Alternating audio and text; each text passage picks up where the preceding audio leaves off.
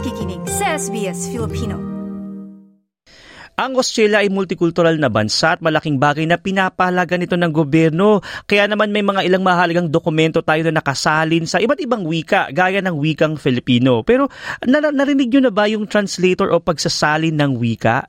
Isa po kasing trabaho yan dito sa Australia. Pero paano nga ba mag-apply at paano nga ba maging isang translator? Yan po ang ating pag-uusapan dito sa trabaho, visa at iba pa. Trabaho, visa at iba pa. Trabaho, visa at iba pa. At kasama natin ngayong araw para bigyan tayo kung paano nga ba maging isang translator at isang interpreter. Kasama natin sa studio si Miss Ayla Maniago Leonard, isang language specialist at isa ring guro at isang NATI accredited um, translator at interpreter. Magandang araw po sa inyo, Miss Ayla. Magandang araw, TJ. Nako, maraming salamat po sa pagpapaunlak nyo, no? Pero number one, nakaka-interesting po ang pagiging translator at uh, pagiging interpreter, no? Dito sa Australia dahil marami multicultural na banggit natin kanina, 'di ba? Pero bago po ko po himayin yun, kayo po matagal na dito sa Australia? Ay, no, oo, matagal na ako dito. Ah, mahigit 20 years na ako dito. Nako, eh, baka ito na po yung pa mga nauna talaga, mga Oo. first generations uh, mga Filipino in Australia. Pero kayo po ay dito sa Melbourne na, nung una pa Oo, lang dumating oo. dito. Dito na ako. Hmm, Pero bago po kayo naging um, uh, translator or at interpreter, naging language teacher, ano po po yung mga iba po naging trabaho nyo? Ah, okay. Dito, um, sa ibang bansa, sa Pilipinas, bago ako umalis, ah, nagtuturo ako sa um, UP. Mhm. Nagturo ako ng um, ah, research writing.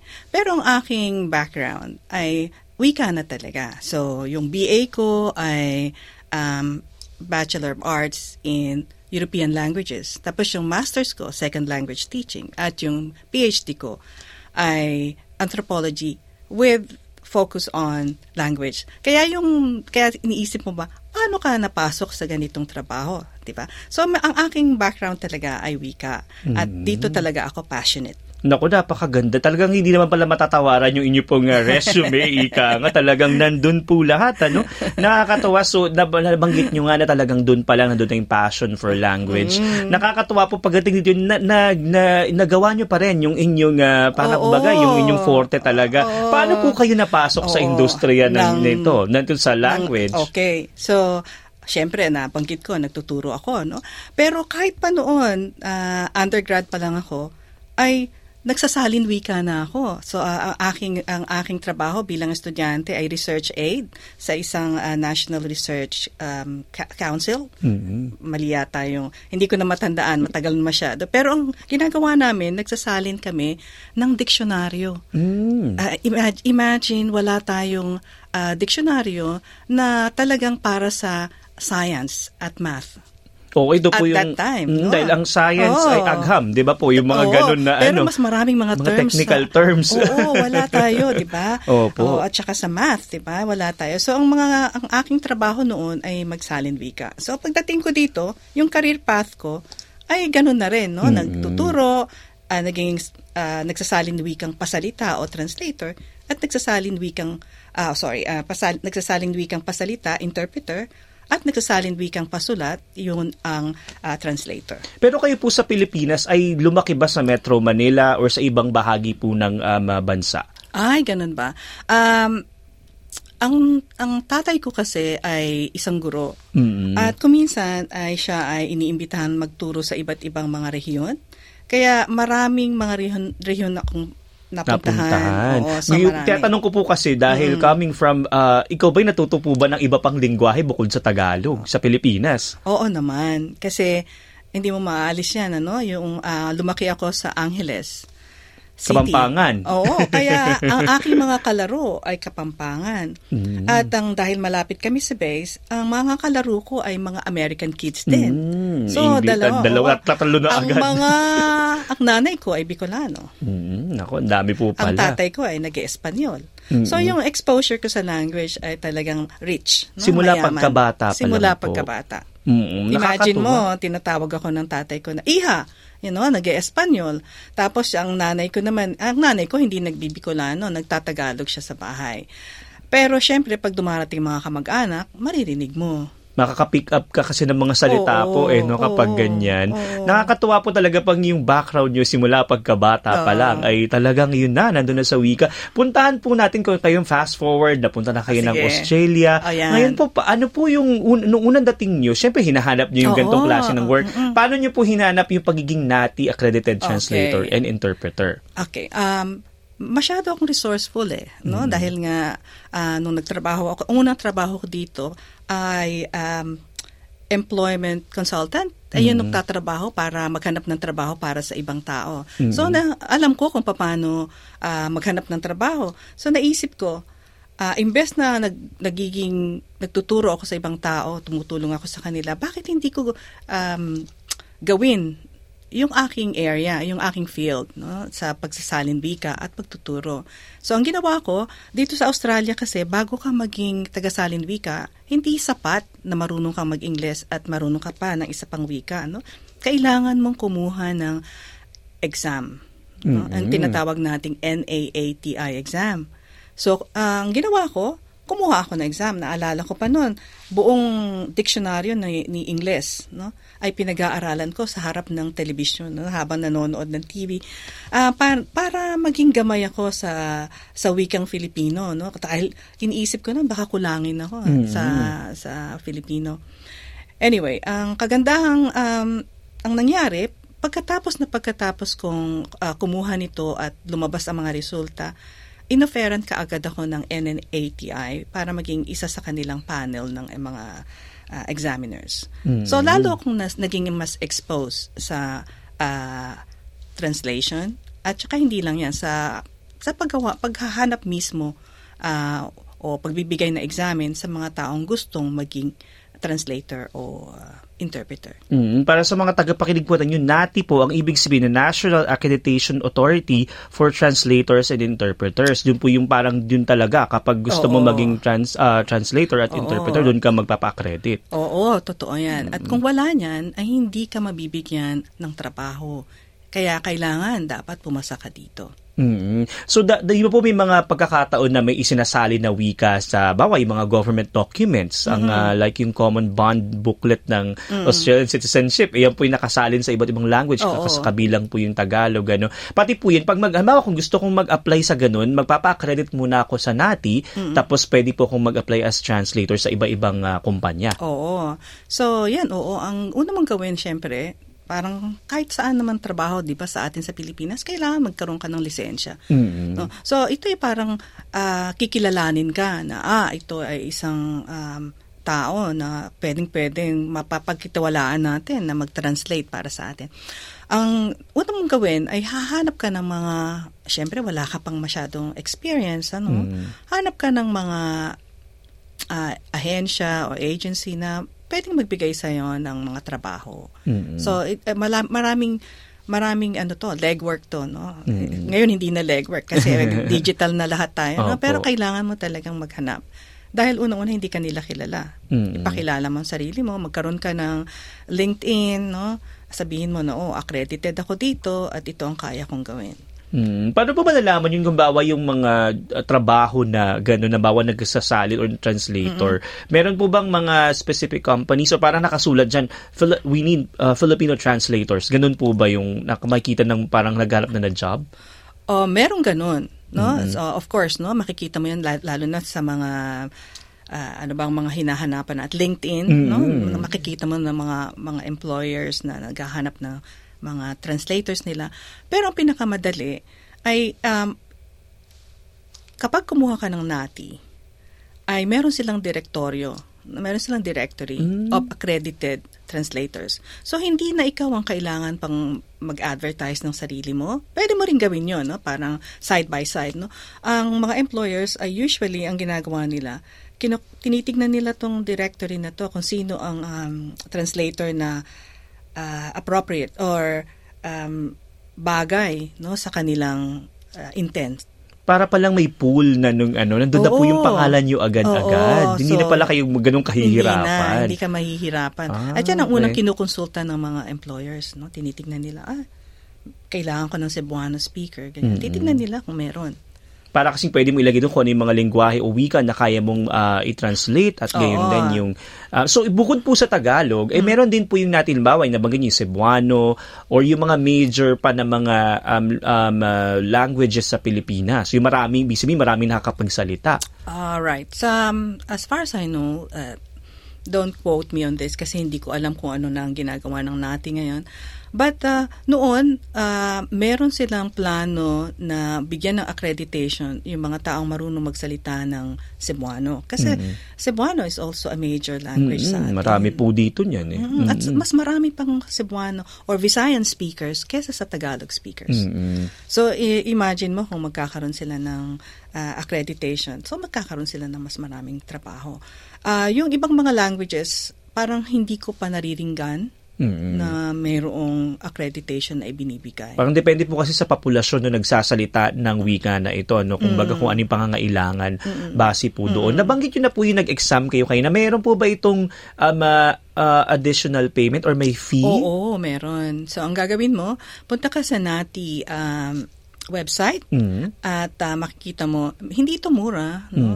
So, siguro, um, mga ilang daan ang babayaran mo para dito. Kaya, ang pinakamaigi ay talagang mag-aral ka, maghanda ka para dito, para hindi masayang yung binayad mo. Pag bumagsak po, meron pang chance sa uli Oo na i-retake. naman. Meron, meron. Kaya lang, kunyari, nagbayad ka ng isang libo, you know, Mm, wag kang, sayang hindi naman. dapat, hindi ka dapat bumagsak. Hindi naman siguro isang libo ngayon, ano.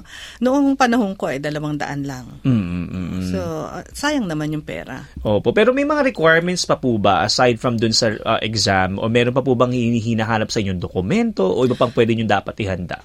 Okay, okay. Sa ngayon, ang ang nire-require nila para sa mga kukuha ay magkaroon ng parang um, diploma Mm. o, o kaya training. Ito yung pagkakaalam ko. Dahil um, hindi madali, hindi naman porke marunong ka, bihasa ka sa dalawang wika, ay pwede ka ng, misconception yun eh, na pwede ka na maging translator. It takes more than that. No? Um, ang pagiging proficient mo ay hindi lang sa pagiging uh, maghumahusay kang magsalita o uh, alam mo yung mga mga bokabularyo no? It it pays no? Na, ma, na marunong ka dito. Pero kung magiging translator ka it's more than that. Kailangan ah linguistically alam mo kung paano mo sinusulat ito. Saan mo ilalagay ang kama mo or ang ang um, ang period no? Dapat alam mo itong isulat kasi magsusulat ka. At higit la higit diyan no? Dapat alam mo rin yung mga uh, kahulugan ng beyond the written words no? Kasi kung minsan ah, nakikita mo confident ka ay alam ko yung meaning ang ibig sabihin ng halimbawa ah ah, fair alam ko yan and go. Pero na, na-encounter mo yan. Iba ibang kahulugan yan kung hindi ka marunong sa kultura ng Australia. Ano ba ang fair go ano, ano pa yung ano um yung equal playing field? Oh, I I I have to touch on this kasi sa minsan nag-check ako ng isang trabaho at siguro bago lang ang nag-translate nito at uh, tinranslate ang equal playing field as um, pantay-pantay na paglalaro sa palaruan. Mm, Imagine. Literal na literal, tinranslate. literal. Mm. So kung wala kang kung ang ang ang knowledge mo, ang pa, ang al- kaalaman mo ay limitado lang sa pagsasalita, pero wala kang kaalam-alam tungkol beyond the language, no? Sa idiomatic expressions, wala kang kaalam-alam diyan. Mahihirapan ka sa ganitong trabaho, hindi para sa iyo. Nabanggit nyo na po yung mga hirap or mga ganito. No? Ano po yung mga hamon na kinaharap nyo bilang translator at uh, interpreter? Okay, mas maraming hamon ng interpreter para sa akin. Kasi ang translator, you know, ah, isa sa mga hamon na unahin natin yung, yung translator. Ah, ako freelance. So, ang mga employer ko ay iba-iba. So, hindi nila alam kung anong trabaho mayroon ako. So, imagine mo, employer A, bibigyan ako ng five pages five-page translation. No? Ang deadline, Monday. Employer B, ganun din. Monday din lahat. So, na, na, na, napupuno. Mm. I'm swamped. Mm. Itong challenge, no? Paano mo to, you know, how will you please your your accounts, yung mga employers mo kung hindi mo magagawa ang trabaho. So, itong itong challenge na na pwede na nahaharap ang mga translators, no? Sa dami ng trabaho nila. So, uh, kailangan alam mong um, i-schedule. Alam mo kung paano ka and and also uh, wag kang tatanggap ng higit sa kaya mo, no? Um, isa yan sa mga challenge. Uh, imo-motivate mo ang sarili mo. Paano? Wala kang boss na nasa likod mo para sabihin, oh, Ayla, kailangan i-ano mo to, i-submit mo to Monday. Kaya kailangan magtrabaho ka na ngayon. Kasi usually you work at home, di ba? Mm-hmm. So, paano mo i-motivate ang sarili mo na, ah, kailangan kong gawin ito, kaya eh, gusto ko munang manood ng Korean drama. di ba? Yung mga ganon. So, yun ang challenges. Uh, sa interpreter naman, ang challenge ay um, siguro yung dahil hindi mo alam kung anong naghihintay sa'yo sa sa kasi ang interpreting is usually face to face oh kahit na hindi face to face 'di ba? Hindi mo alam kung ano mga words ang lalabas. Hindi mo alam kung anong pag-uusapan saan ka dadalhin. So yan ang yan ang challenge. So paano mo to ma-overcome no?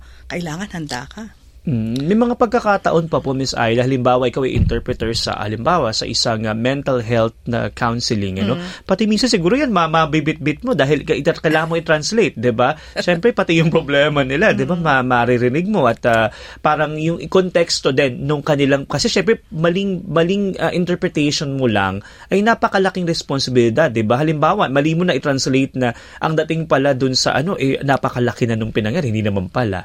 May ganun po bang ding responsibility na sobrang bigat? O, oo naman. Ang isa sa mga, for me, ang isa sa pinaka mabigat na na scenario, no, uh, situation para sa isang interpreter ay yan.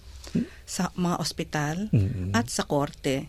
Dahil nakasalalay ang buhay ng tao. Minsan, sabihin na natin, nakasalalay sa tamang pag interpret mo. Imaginein mo na lang, kunyari, nagkamali ka at sinabi ng doktor sa pasyente na bigyan ang pasyente ng uh, one teaspoon ng ganitong uh, gamot. Eh, ginawa mong one tablespoon. No? Isang kutsara ang sinabi Oo. mo. Imaginein mo. Sabihin na natin na uh, critical yung dosage na yan. Eh di, nakatulong, nagkasakit pa lalo Oo. yung pasyente dahil sa'yo. Yan ang responsibility. Kaya dapat nakikinig kang mabuti. Nagte-take notes ka. Hindi ka kailangan na, ah, nagre-rely lang sa iyong memory lalo na kung tumatanda na hindi na ganun ka, ah, ka sharp ang memory. Mm-hmm. So yung mga ganun. At sa korte din, 'di ba? Sa korte uh, kung halimbawa kailangan mo uh, kailangan mong i-tran- i-interpret, i-render mm-hmm. sa wikang Ingles yung sinabi nung oh, uh, nasasakdal. Mm-hmm. Tapos nagkamali ka, 'di ba? Uh, tapos eh ang ang judgment sa kanya ay eh, dependent sa mm-hmm. iyong sinabi. Napaka, Imagine. ano talaga, naalala ko yung binagay yung kutsara po, tapos di ba kutsarita yung teaspoon, oh, oh, oh. mali ka lang ng spelling doon at nalimutan mo Oo, lang, oo. ay wala na. Agad halimbawa hindi mo na, hindi man pasalita or sa sulat din, ano? Ang dami Oo. pa lang. Kaya lang sa sulat kasi, when you're translating, may, marami kang time Opo. na tignan, balikan. Oo, pero Pag nagsalita. Pag, pag, pag, pagka-interpreting, Real eh, time. Oo, kailangan talagang exact ang sinasabi mo Mm. dahil hindi mo, pwede mo balikan siguro pero paano kung hindi mo naman naalala? Mm. Oo. Diba? Ma- ma- maraming ganon na mga na pagkakataon. pagkakataon. Nako, pero syempre, wag naman natin takutin natin mga tagapakinig. Ganun, hindi. Marami rin pong ah, kasiyahan for sure ang pagiging isang interpreter. Ano naman po yun, Miss Ah, Ayla? ah, ang, ang kasiyahan dyan, marami kang, sa, interpret, sa interpreting, marami kang mga tao na nakikilala, no? Marami kang mga sitwasyon na nakikita, marami, dumarami ang kaalaman mo.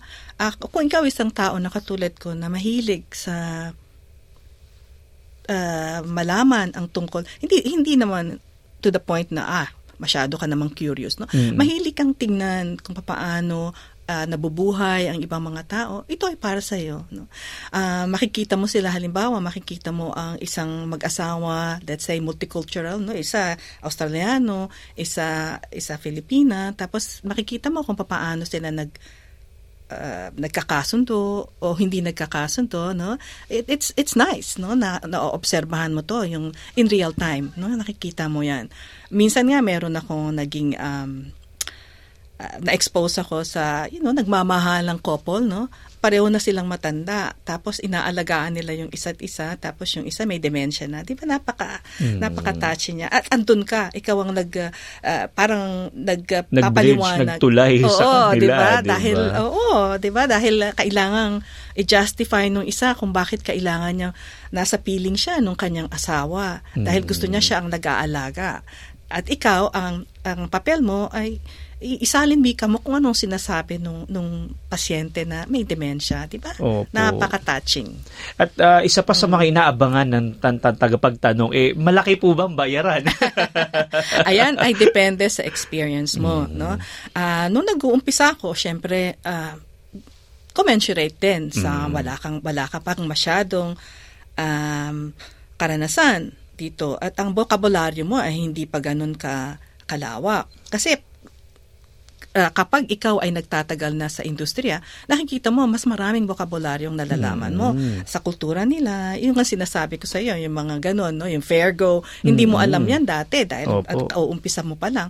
Pero syempre, uh, tatanggap ka ng mga uh, bayad na tamang-tama lang para sa iyong sa karanasan. karanasan mo. Ngayon, kapag ikaw ay umabot na sa mataas na, na antas no at uh, ikaw ay pinagkakatiwalaan na ng mga iba't ibang mga uh, ahensya at iba't ibang mga uh, employer tagapag-empleyo ay pwede ka nang mag-command ng sarili mo mm-hmm. ng sarili mong presyo. In fact, yung trabaho ko sa um, ICC ay mataas ang mm, magugulat ka, mm, mataas sweldo. ang kanilang ang kanilang uh, bawat kada oras po. Hindi, bawat uh, salita. Mm, bawat salita okay. ay uh, 30 euro, 30 cents no, sa kanilang sa euro, mm, euro, sa euro kasi ano yun, imagine mo yun. Oh, sampung salita, ilan nang yun mo. So, dapat umabot ka sa antas na mapapagkatiwalaan ka oh. na ganito, ah, international um, criminal court na mm. ang pinaglilingkuran mo. Naku, nakakatuwa naman po. Parang uh, panghuli na lang sa iyo, Miss Ayla. Ah, ano naman po yung um, uh, mensahe nyo, lalo na sa mga kababayan na nais maging translator, language teacher, at interpreter, um, lalo na ngayon na buwan ng wika? Um, hinihikayat ko ang aking mga kababayan na, na pag-isipan at pasukin ang ganitong trabaho. Dahil una-una, tayo nga, official languages natin ay Filipino at English. Ibig sabihin, hindi lang tayo marunong sa Tagalog o Filipino, no? Marunong din tayo sa Ingles. Kaya meron na tayong advantage. Sa kaya pwede yung dalawang wika na yan paglinangin natin, no? pagyamanin pa natin para tayo ay makapasok sa industriyang ganito. Naku, maraming maraming salamat Miss Ayla. Marami kaming natutunan sa inyo. Sana naman. Naku, napakinggan po ninyo si Miss Ayla Maniago Lenar ng isang language specialist at teacher at gayon din NATI accredited translator and interpreter. Nice yung bang makinig na iba pang kwento na tulad ito? Makinig sa Apple Podcast, Google Podcast, Spotify o sa iba pang podcast apps.